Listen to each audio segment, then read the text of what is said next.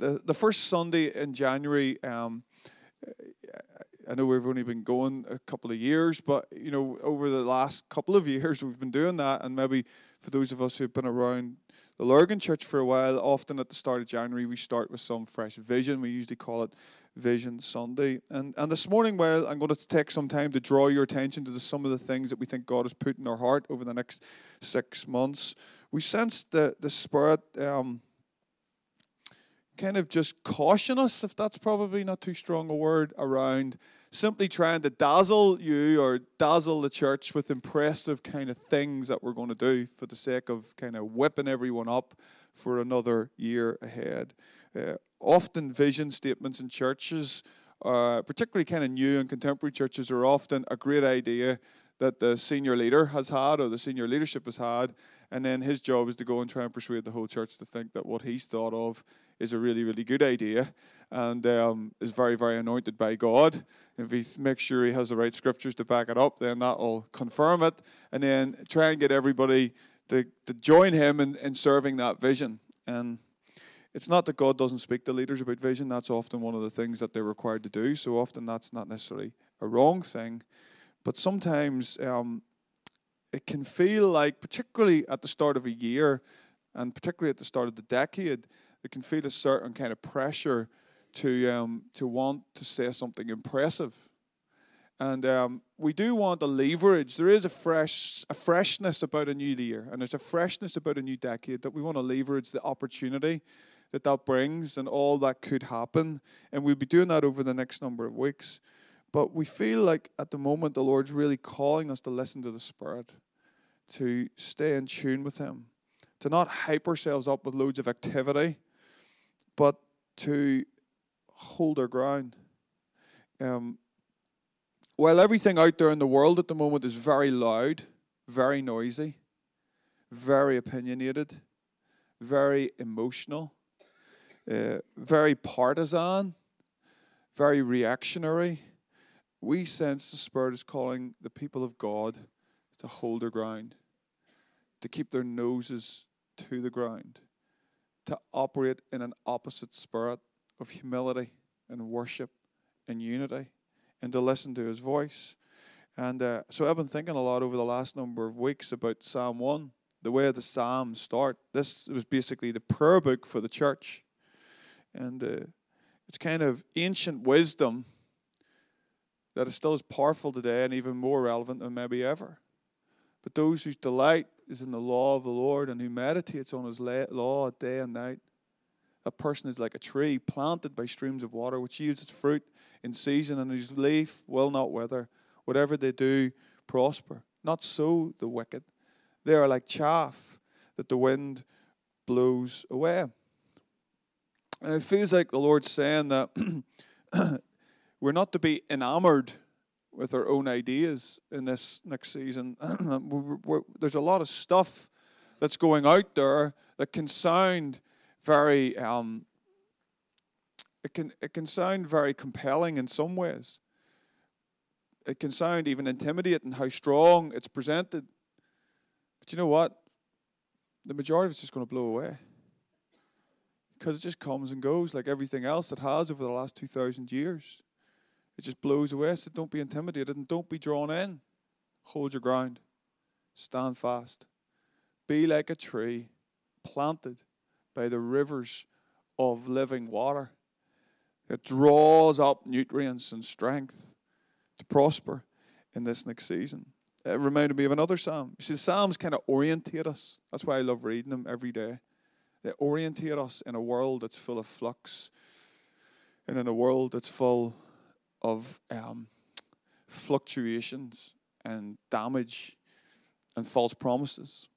My heart, O oh God, is steadfast. My heart is steadfast. I will sing and make music. Awake, my soul, awake, harp and lyre. I will awaken the dawn. I will praise you, Lord, among the nations. I will sing of you among the peoples, for great is your love reaching to the heavens. Your faithfulness reaches to the skies. Be exalted, O God, above the heavens. Let your glory be over all the earth. Steadfastness of heart you think the Lord wants to speak to, I think the prophetic voice to us this morning wants to speak to a certain steadfastness of heart This is the language of covenant that we've been looking at. Steadfast hearts. We're going to need this year as a church family to be steadfast. Some of you had to learn that in 2019 in some really difficult, tough situations. Your heart has been learning how to be steadfast when hopes and dreams are shattered, when things go, don't go the way we want them to, when ideals get corrupted and smashed at our feet and all of that kind of thing. We have to learn a certain, my heart is steadfast, O oh Lord. My heart is steadfast on you. And uh, we're going to need that. We're going to need to be steadfast in our love. We're going to need to be steadfast in our hope. The church has to be steadfast in hope. Napoleon had that great quote that a leader is a dealer in hope, right? We have to be people that carry the hope of something new that's happening, something beyond what we see. Steadfast in our love for one another. And so this morning, we're not really calling it Vision Sunday, therefore, we're calling it more like a sense of refocusing Sunday because we think that's actually what the Lord's saying to us um, for three reasons. Um, the first reason is we're not calling it Vision Sunday. We can make a bit of an honest kind of disclaimer here, because we're not really exactly sure what God, all God's calling us to do. And uh, we'd rather listen to His voice. We'd rather discern His will so that when we say that we all that we think God's calling us to, we can say that with a confidence in and on His Word. Yeah. Plus, we'd love you to help us discern that.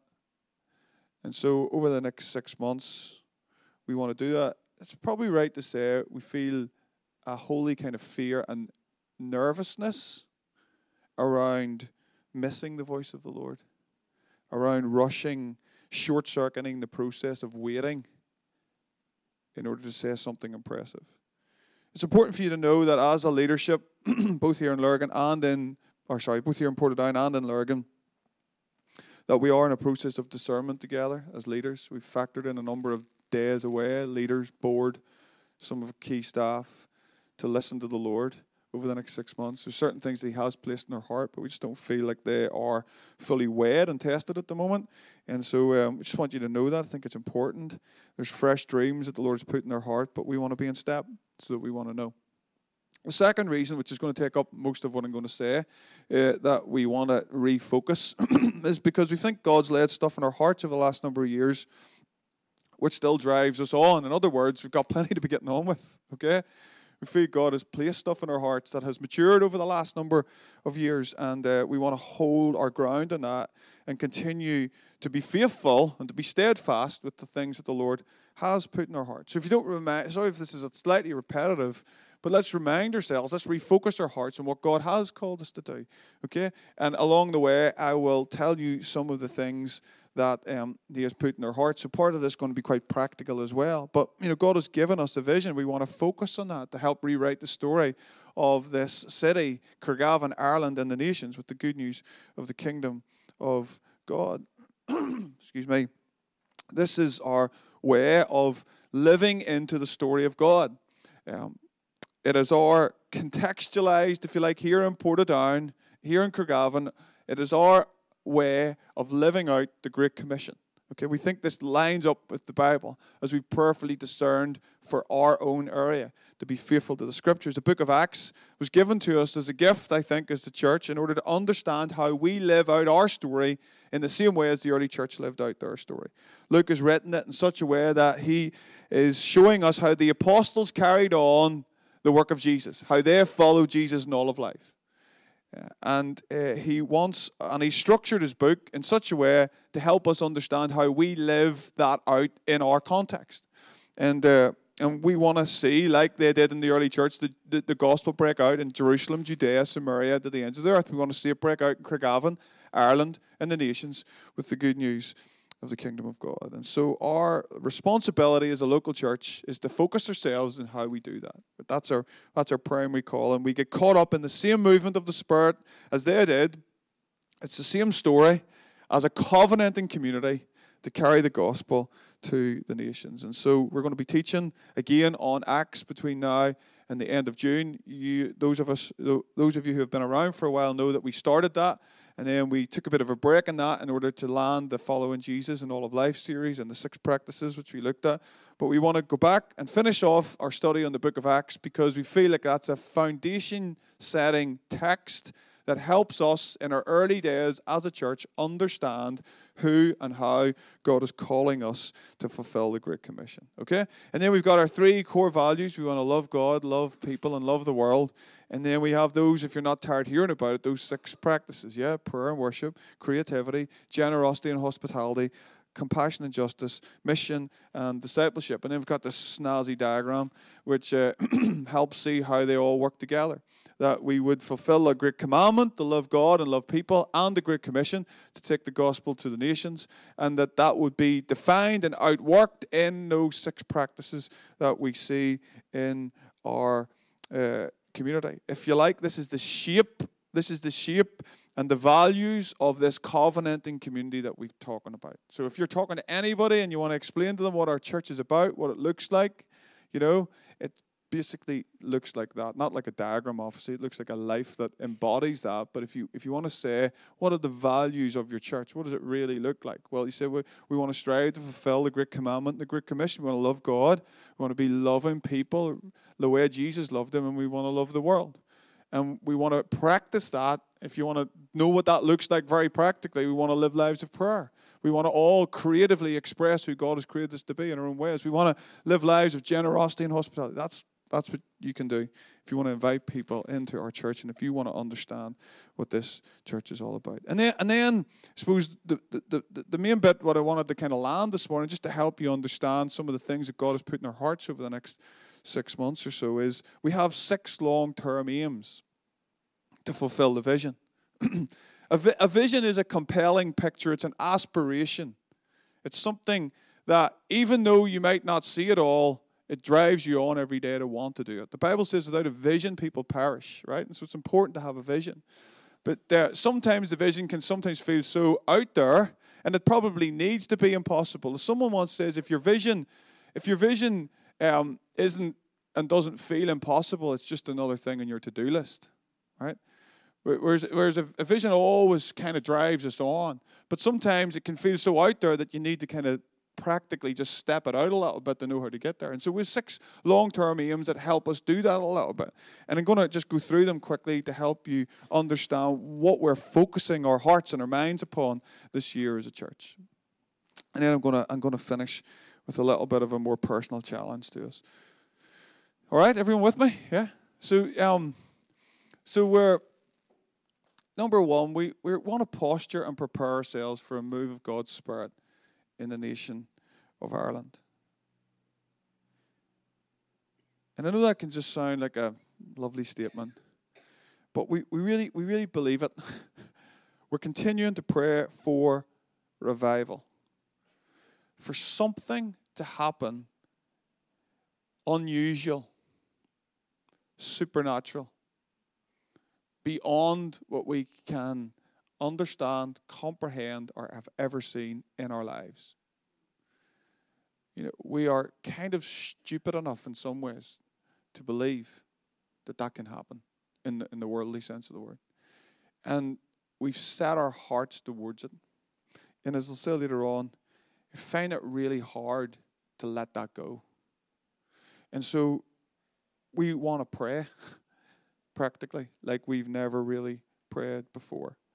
This time last year, I was praying and fasting, and actually almost a year to the date, I was looking at my journal last night again. I think it was the 10th of January. I'd written a, I'd written a number of entries in it at that time, and one of them was that I felt the Holy Spirit was saying to me, Alan, start preparing yourself to live as if you were living in a genuine move of God's Spirit on the earth.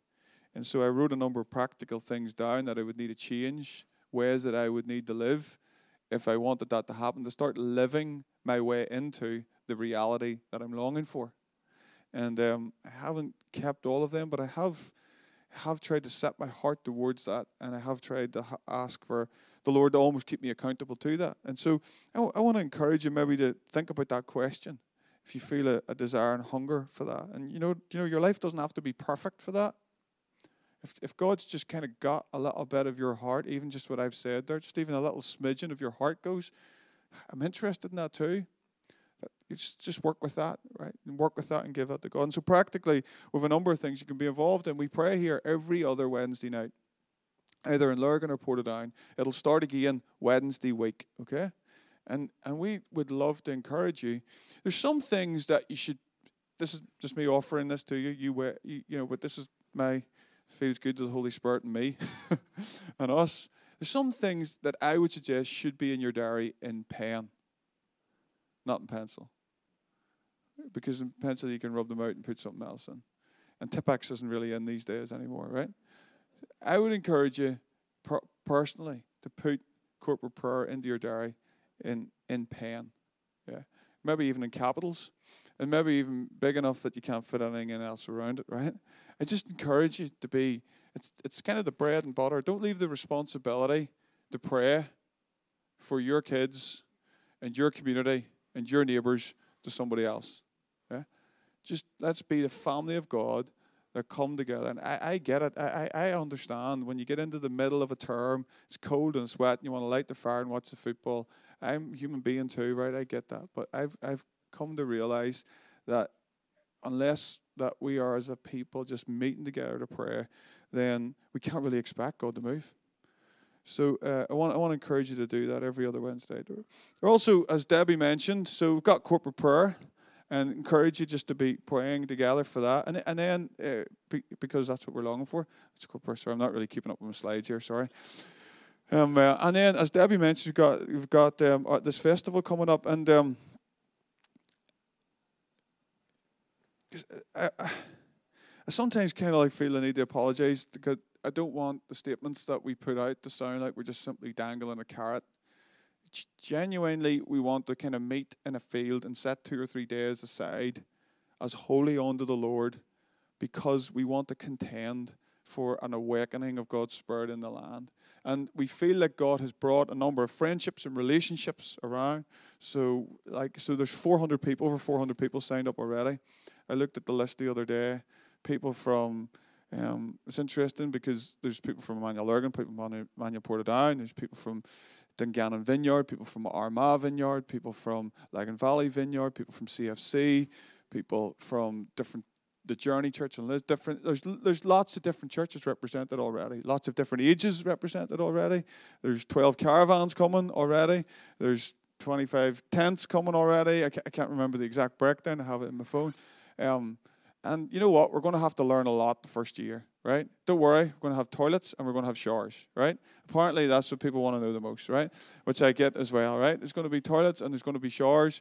We're knocking um, our pan in week by week to try and make sure the site's up to. It's been actually the site, so you know, has been hosting a Bible tent mission for over 35 years. Okay, so uh, it's it's experienced enough putting people in and around that. Um, and uh, so so there's a beautiful legacy that we're stepping into as well. But um, uh, we understand Northern Ireland people aren't the best campers in the world, right? And uh, if you want to stay anywhere else, that's totally fine as well. But listen, with, without without this sounding in any way like like any kind of guilt thing, right? If we are contending for the next awakening of God's Spirit, we're kind of naive to think it's not going to cost us. So and I know for some of us, the thought of sleeping in a sleeping bag for two nights is enough to give us like the heebie jeebies and nightmares, right? But like, you know, when you think about when you think about what some people are contending for the gospel around the world right, right now, you kind of go, okay, we can do this. All right. So I want, just, just I'm saying that not not bec- I'm not saying this because we're trying to like pull off a really good event. I'm saying this because our number one aim is to see a move of God in this nation. And it's connected to his church coming together in unity with one purpose to cry out to Jesus. Come and move in our land. So we haven't went for big sensational names of speakers. We're not bringing in loads of really popular names and worship teams, all of that. We're not doing that because we're using a lot of our own people, one or two friends, but just it's about us being in a field together and having joyous, fun filled fellowship together with our kids and our grandparents and all of that kind of thing and saying, Lord, come and have your way. All right. Number two, the second thing we want to do is create a radical culture of discipleship. That um, a, a, a, a, discipleship culture that releases a, movement of radical Jesus followers. So, so we've put a good bit of work into our. Um, let me just get more water. A wee second.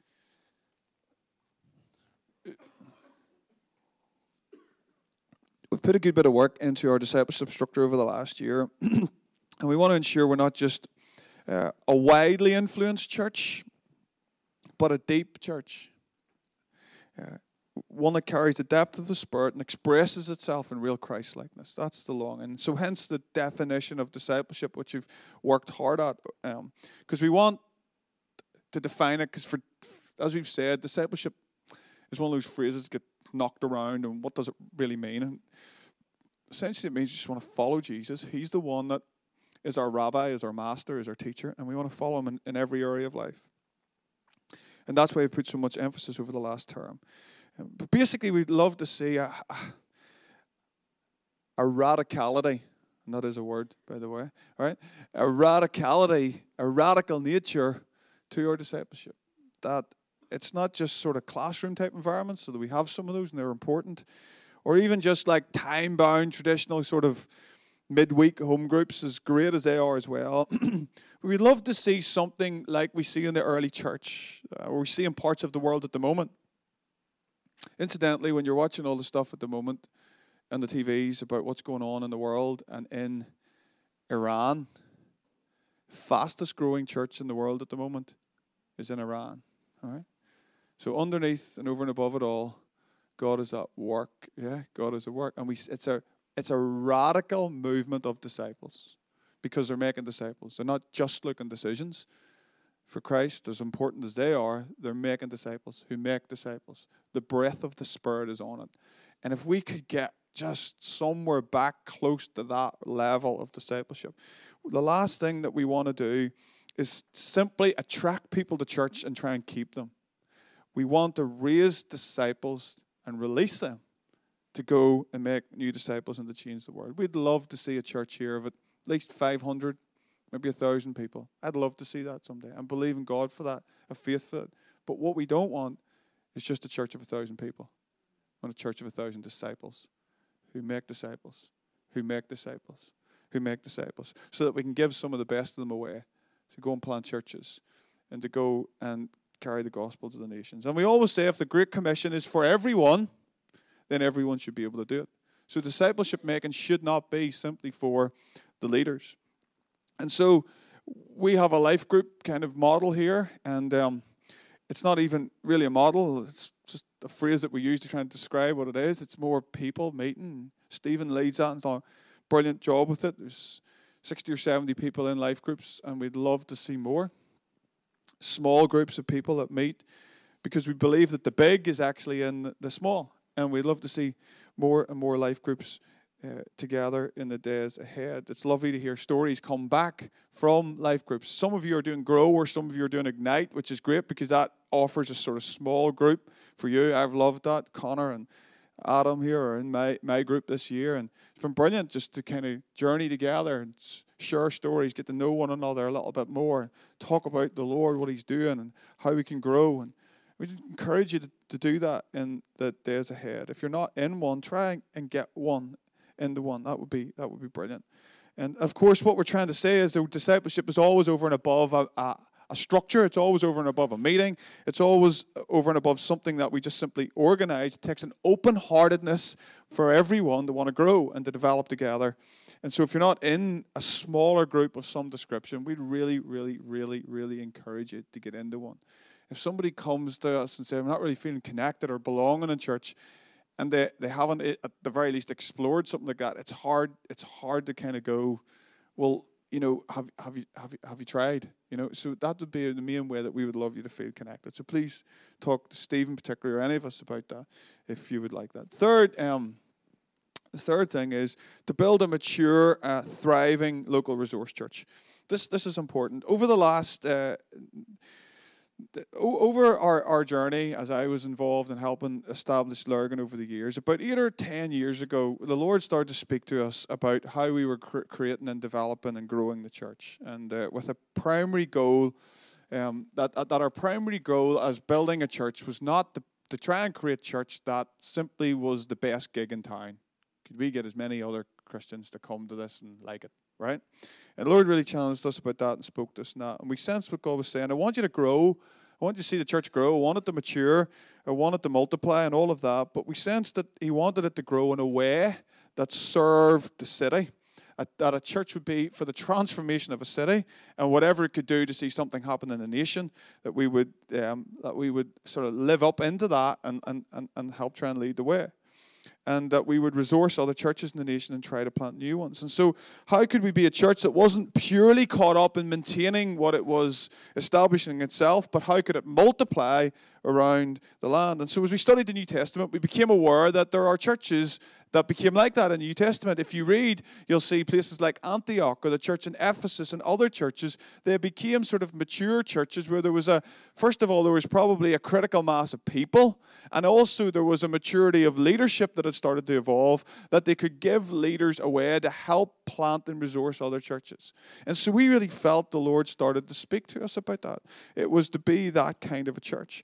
And so we want to keep a posture of humility, of serving, of giving away, of not trying to grab and hoard and keep for ourselves. But how can we be that kind of a church?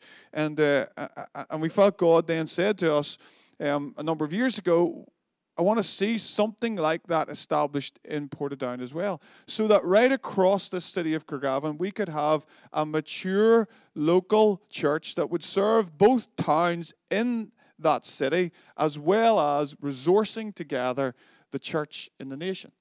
And, uh, and it's wonderful to see the amount of people here this morning. It's wonderful to see the amount of gifting and resource that's developing and growing.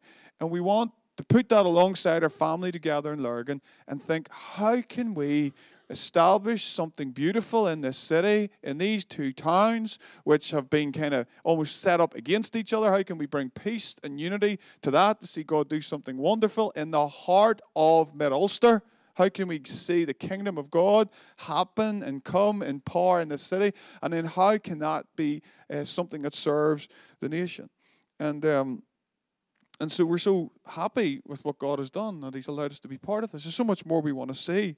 But the merging of the two churches and the mature body of people that came across from uh, Upper Bann Vineyard and grafted in to what God was doing here, we really feel that God has, I, I can't really stress this enough, we really feel that God has converged us together for a moment to serve His purposes in this area and everybody has a part to play. And so, at a resource level, we're relatively mature. I think there's lots that we want to improve, but I think we're relatively mature f- for essentially being a church that's only two years old.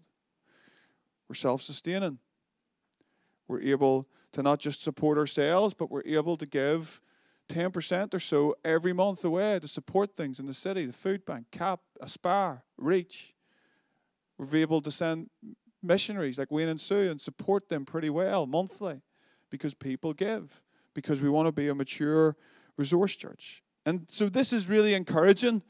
But here's what I want to charge you with together with me and the leadership this morning is that's why your prayers are so important and our prayers together are so important for the next step for wherever God is positioning us. That's why it's so important that we get it right. That's why it's so important that we just we don't leave that to other people to contend to, but we contend together. Because it's going to take, because you, you, need, you need to know this. I'm not scared of the enemy one bit, but I know that he is up to all sorts of scheming to resist and to stop the movement of God's Spirit and his church. You know, God wants to take out individuals, but he wants to take out churches because the church is the way the kingdom advances in the world. And so I want to charge you to think earnestly about how you can pray. It's because it's going to take sacrifice, it's going to take cost, it's going to take finance, it's going to take perseverance. It's going to take all of those things, and we all want to contribute together. The fourth one. So those were the. Sorry, I should have said when we when we planted Portadown. This was the prophetic picture that we really felt the Lord land on our hearts.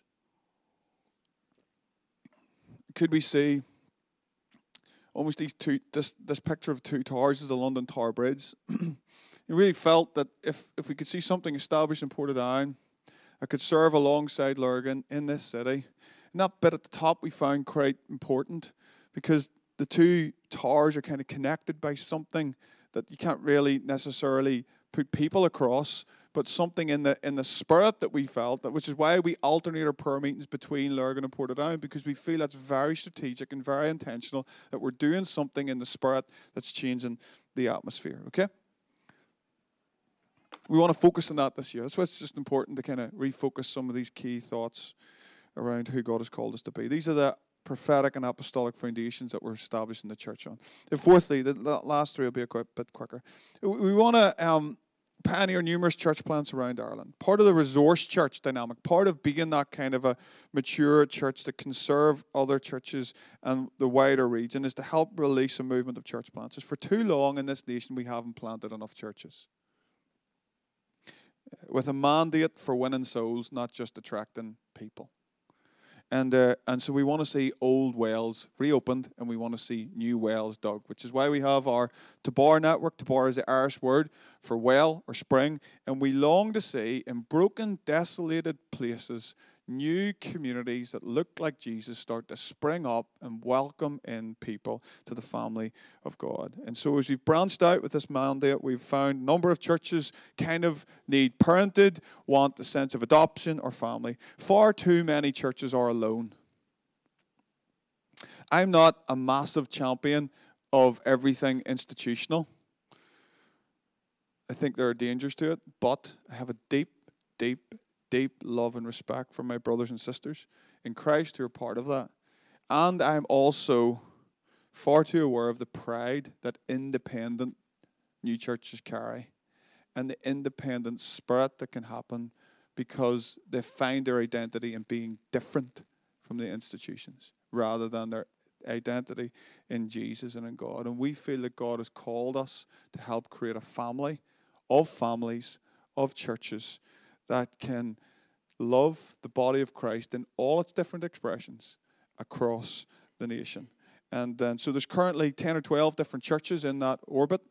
We've got the ones that we've planted and a number that are adopted, and we want to continue to serve that family. We have a Tobar conference coming up as well. It'll just be for the Tobar churches. That's going to be the last weekend of September. We'll announce that date in the next couple of weeks, but if you want to log that, the 25th to the 27th of September in 2020, we'll be bringing our Tobar churches together as we seek to serve the church and the nation.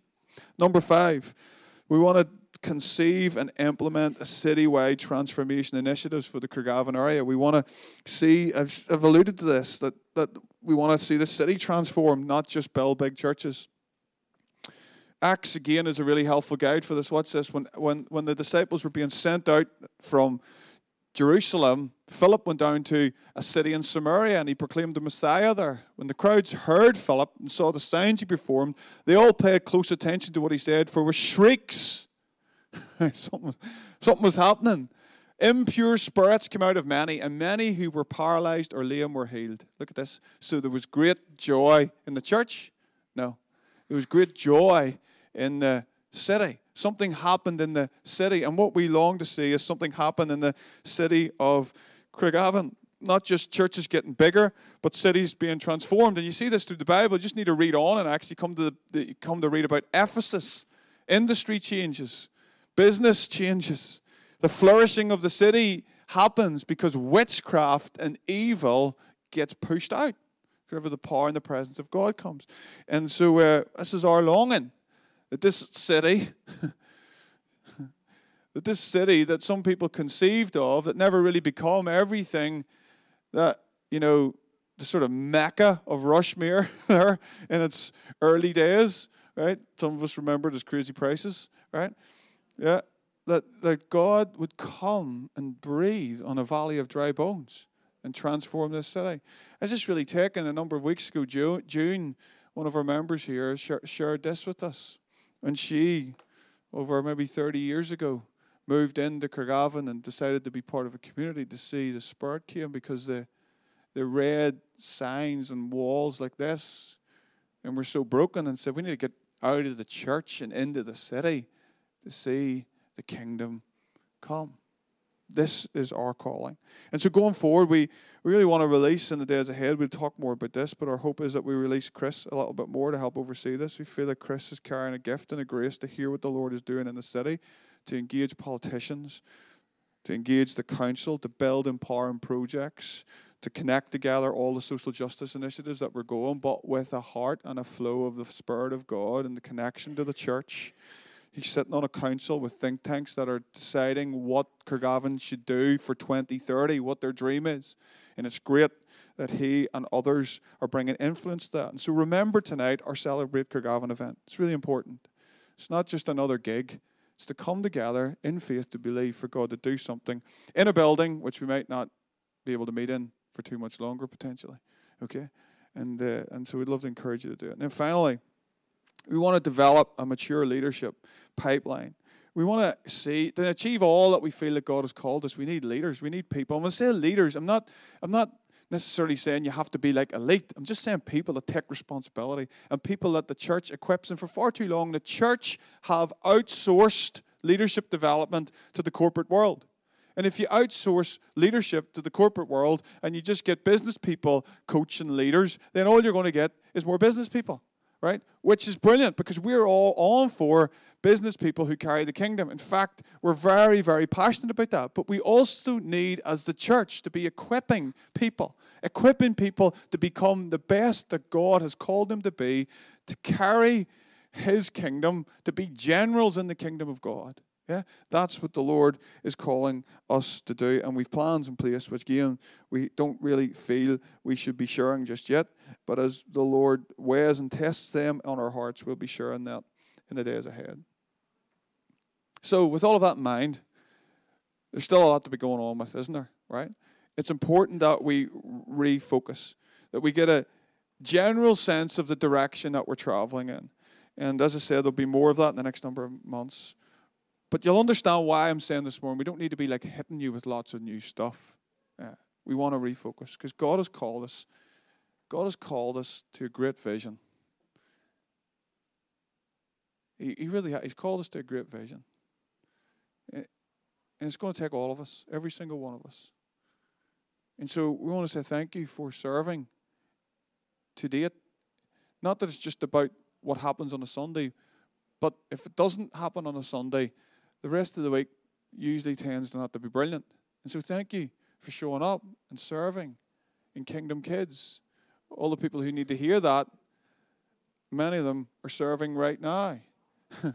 uh, behind behind closed doors where nobody always sees what they're doing. Thank you for serving in hospitality. Thank you for giving that person a cup of tea on a Sunday or on a Friday morning. Thank you for engaging in that conversation with that new person that comes in and making them feel welcome. Thank you for leading worship. Thank you, Johnny, and the team for like every week, like making sure that we can see stuff on screens and sing songs and come in early when it's cold before everybody gets here and open up buildings. And Trevor, who sets up communion every week. And thank you, thank you, thank you. Everybody has to play their part if God is calling us to this great vision. The guys that serve in youth and, and, and crash, it's beautiful.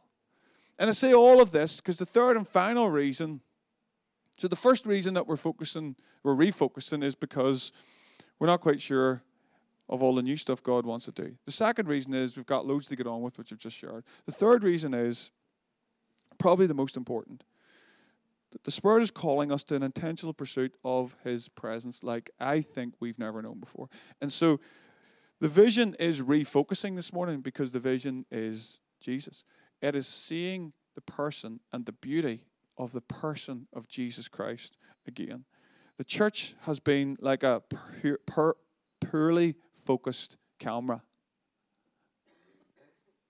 Overexposed and underdeveloped for far too long. And so we need to refocus the lens in order to see Jesus. And so, as I kind of bring this to a close next minute, I want to finish with a wee bit of a confession. Um, and not, not like a sin confession. not because not that I don't do that, but just it's a confession. This is a confession. I am really uh, struggling not to talk about anything at the moment but revival. Maybe you picked that up. And it's not that I feel the need to apologize for it, but I kind of just want to honestly say, as kind of part of the leadership and your pastor here, I uh, I want to say this. This is where I am, and so if if, if there might be a coup or something, and you might want to like kick me out because you're just tired listening to it, and that's fine if that if that's the case, right? But I'm basically saying it because God has just feels. I just feel like God has backed me into a corner with this. I can't not. I can't not talk about it.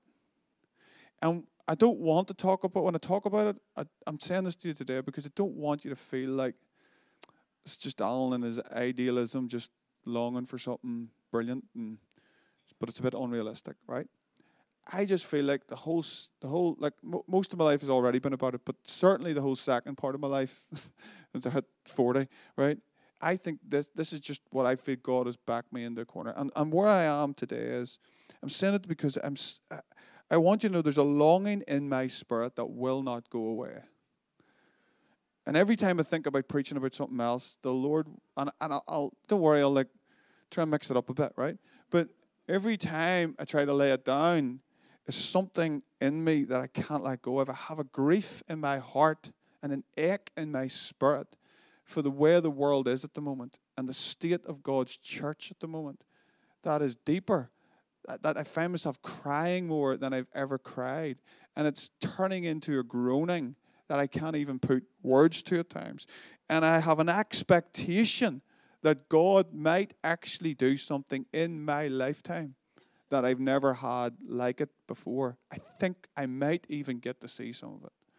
And so we're calling it refocus this morning because I think that God is saying to us is, I want you to renounce your own ideals. I want you to renounce all your own stuff that you think is impressive, all the great things that you think that you can do. Because if we're going to see something unusual, extraordinary, beyond what we can imagine happen in our lifetime, we are being driven to our knees, to our faces. We are being driven to places in prayer where we have not yet been before. And I just feel like this is what the Lord is saying to us hold your ground keep it a little bit more simple and seek my face like never before because I am longing to pour out my spirit on a dry and a thirsty and a broken land for times of refreshing to come in the nation of Ireland, north and south. Jesus said this to the church in Ephesus the church in Ephesus was one of those resource churches. Maybe the band would come, uh, because I'd like to finish with the song just as we finish this off. This is just these, these words. Uh, God, Jesus speaking to the seven churches, and one of them was Ephesus, and this is what he says He says, These are the words of him who holds the seven stars in his right hand and walks among the seven golden lampstands. I know your deeds your hard work and your perseverance. I genuinely think Jesus could say that to us.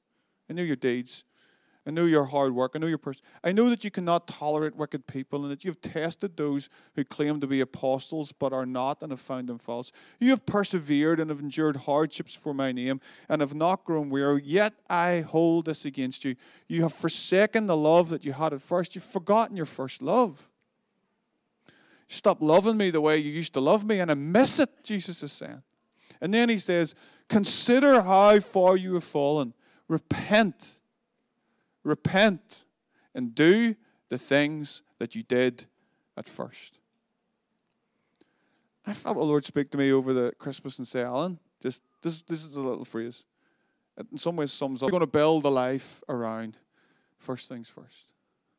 Because Jesus really longs for his bride to be loving him in the same way as he loves it, so that the Spirit and the bride together can say, Come.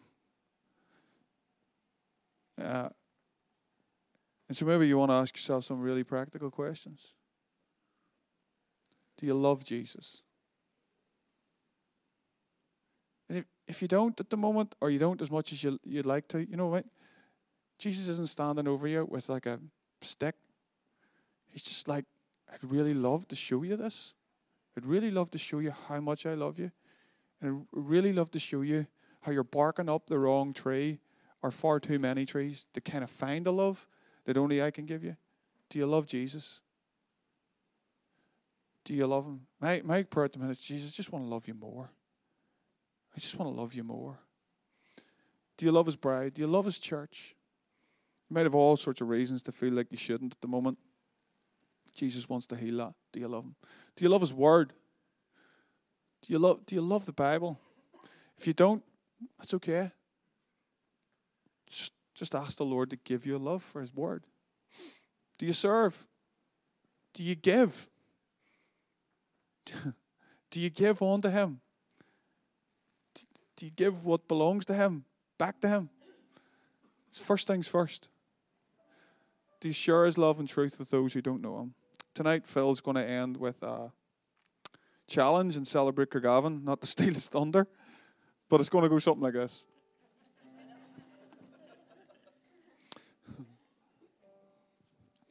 he felt the Lord said to him on Christmas Eve, Phil, could you believe me this year for a thousand souls? And he said, uh, God, I could believe you for anything. And uh, this thing about thousand souls went around his head, and then he started to think about it. And he started to think, you know what? If we added up the amount of people that go to Lurgan, the amount of people that go to Portadown, Shalom and Cara, and every single person led one person to Jesus this year, shared the gospel with one person, there'd be a thousand people, no problem. It's not a big ask, sure it's not. It's not a big ask at all. One person. And what an impact it could have in our city, what an impact it could have all around the world as we refocus our hearts on Jesus, to believe Him for something that we could see that we never maybe thought we would see. But God is stirring His church, and God is stirring us this morning, and He's here this morning. Why don't you stand with me?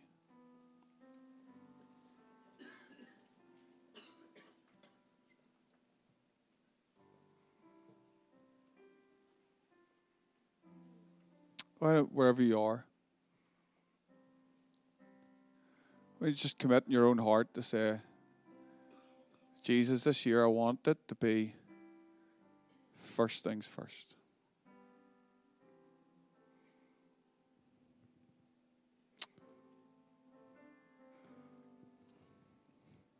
You might want to grab, if you're here with a spouse or a family member, and even together, you just want to say, or a friend who you pray with, you might want to just grab their hand and just want to say, God, Jesus, this year I want it to be first things first.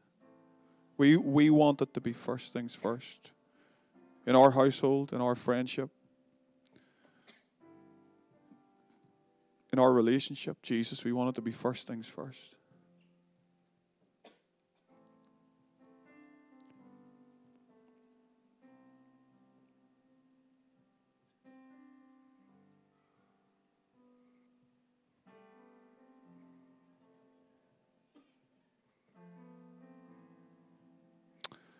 I feel like there may be somebody here this morning and you just need to come to Jesus first things first for you means the first time that you've truly said yes.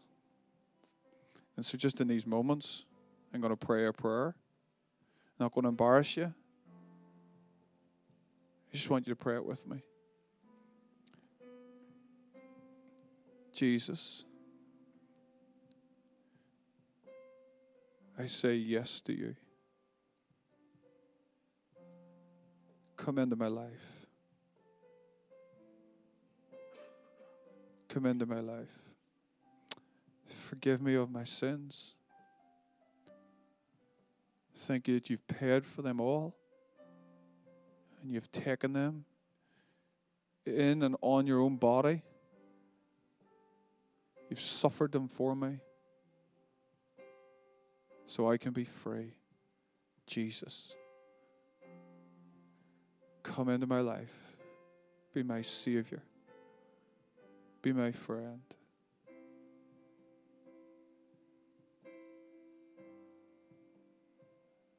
be the Lord of my life.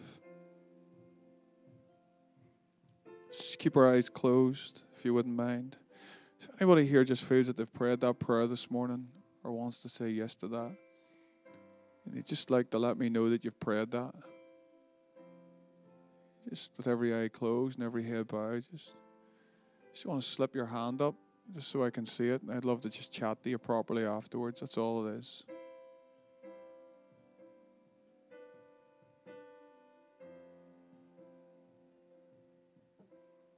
Come, Lord Jesus. Come, Lord Jesus. Come, Lord Jesus.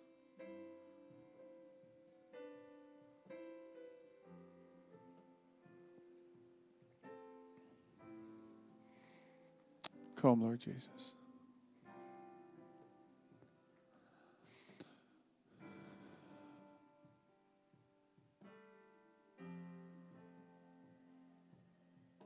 Today is the day for some of us. Today is the day. Today is the day of salvation. Hmm. Sorry, we're almost out of time. We're just over time, but I just feel the Lord's moving here at the moment. I just um one other thing, I just feel like I want to pray. Um, last week as I was praying and fasting, um, I'm not really an early morning riser that great. I like spend a lot of time with the Lord in the evenings, and I, I felt that um, every night about half past twelve, it was almost uncanny. A little bird, I think it was a robin, started to sing the same almost song, almost at the same time every night. I didn't have loads of revelation necessarily last week, but I just I heard this little bird singing in the night. And I, I just feel like for some of us, there's a song, a new song that is coming, and it's come in the night. Uh, I felt, uh, just don't want to embarrass anyone, Jillian, I just felt like the Lord was releasing that over you. I felt like over the last year, you've learned how to sing in the night, and God has heard your song. And in the years and the days ahead, that the Lord is going to awaken the dawn through this new song that the Lord has placed in your heart. And I feel like it's a beautiful song. And nobody else has heard it for a while. Only those who know what the night is like or in the night. And so uh, I just uh, I feel like the Lord is releasing that song over you. It's been a song in the night and it's a beautiful song. Why don't you stretch out your hand in prayer for Jillian? Lord, we just thank you for our, our sister, God. Uh, thank you, Lord, for what you've been doing in our, our life. Thank you for the song that has been released in the night. Lord, thank you that you have heard her song, and it's a beautiful song. Lord, it's a song of hope in the time of Lord, what feels like darkness and difficulty, that you are releasing a song and you have released a song. And Lord, we pray in the days ahead that, Lord, that song would awaken the dawn. And so, God, we pray that the song that's in her heart would get in all of us, so God, a song of joy, a song of deliverance, a song of hope, God, a new song, a song that comes even when everything else feels it's quiet, to awaken us and to remind us that our God doesn't sleep, He doesn't slumber, He never takes a break, He doesn't get any time off, but He's always looking towards us, and He's always for us, and He's always towards us. Release that song, we pray. And Lord, as you've done it in, her, in Jillian's life and in her family, God, we pray, God, that you would do it all across this body, God. We pray that the song, oh God, the song that rises up even in the night, oh God, would sing and God, I speak to your bride. I speak to the bride in this church now and I say, sing, sing this year. Sing your way into 2020. Sing in the midst of darkness. Lift your voice and sing out a new song. Sing out a song of hope. Sing out a song of victory. Even if you don't think it is in tune, sing it anyway. Sing it loud. Sing it clear. Sing it with confidence. Sing, sing, Sing, Church of Jesus Christ, sing again this year in Jesus' name. We're going to sing in a moment to finish all together.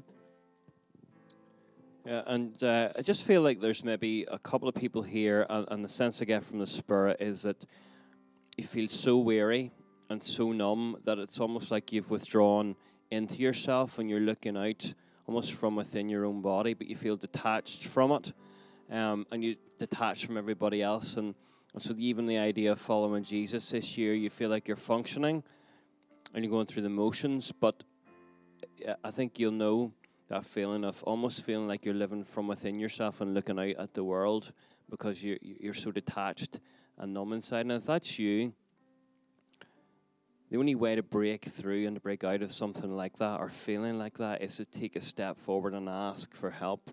And so we'd love to pray with you this morning. We'd love to minister to you.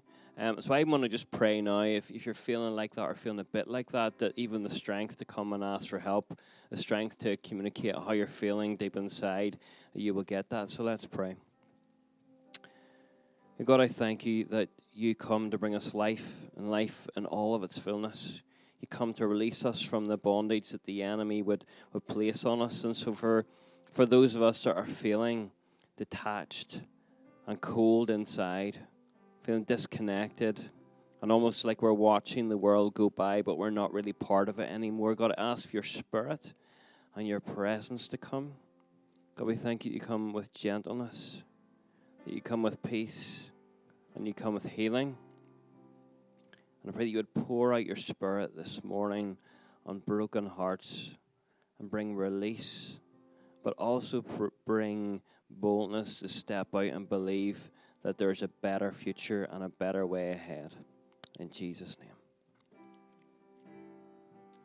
So we're going to sing. Um, the prayer ministry team. There's there's people here, as Chris said. It, just they're going to be at the front. If you'd like prayer this morning, come and respond, please. Let's all sing together, and then we'll close off. We'll speak to the kids leaders just to like bear with us for five minutes. So don't uh, worry too much about that. But let's um let's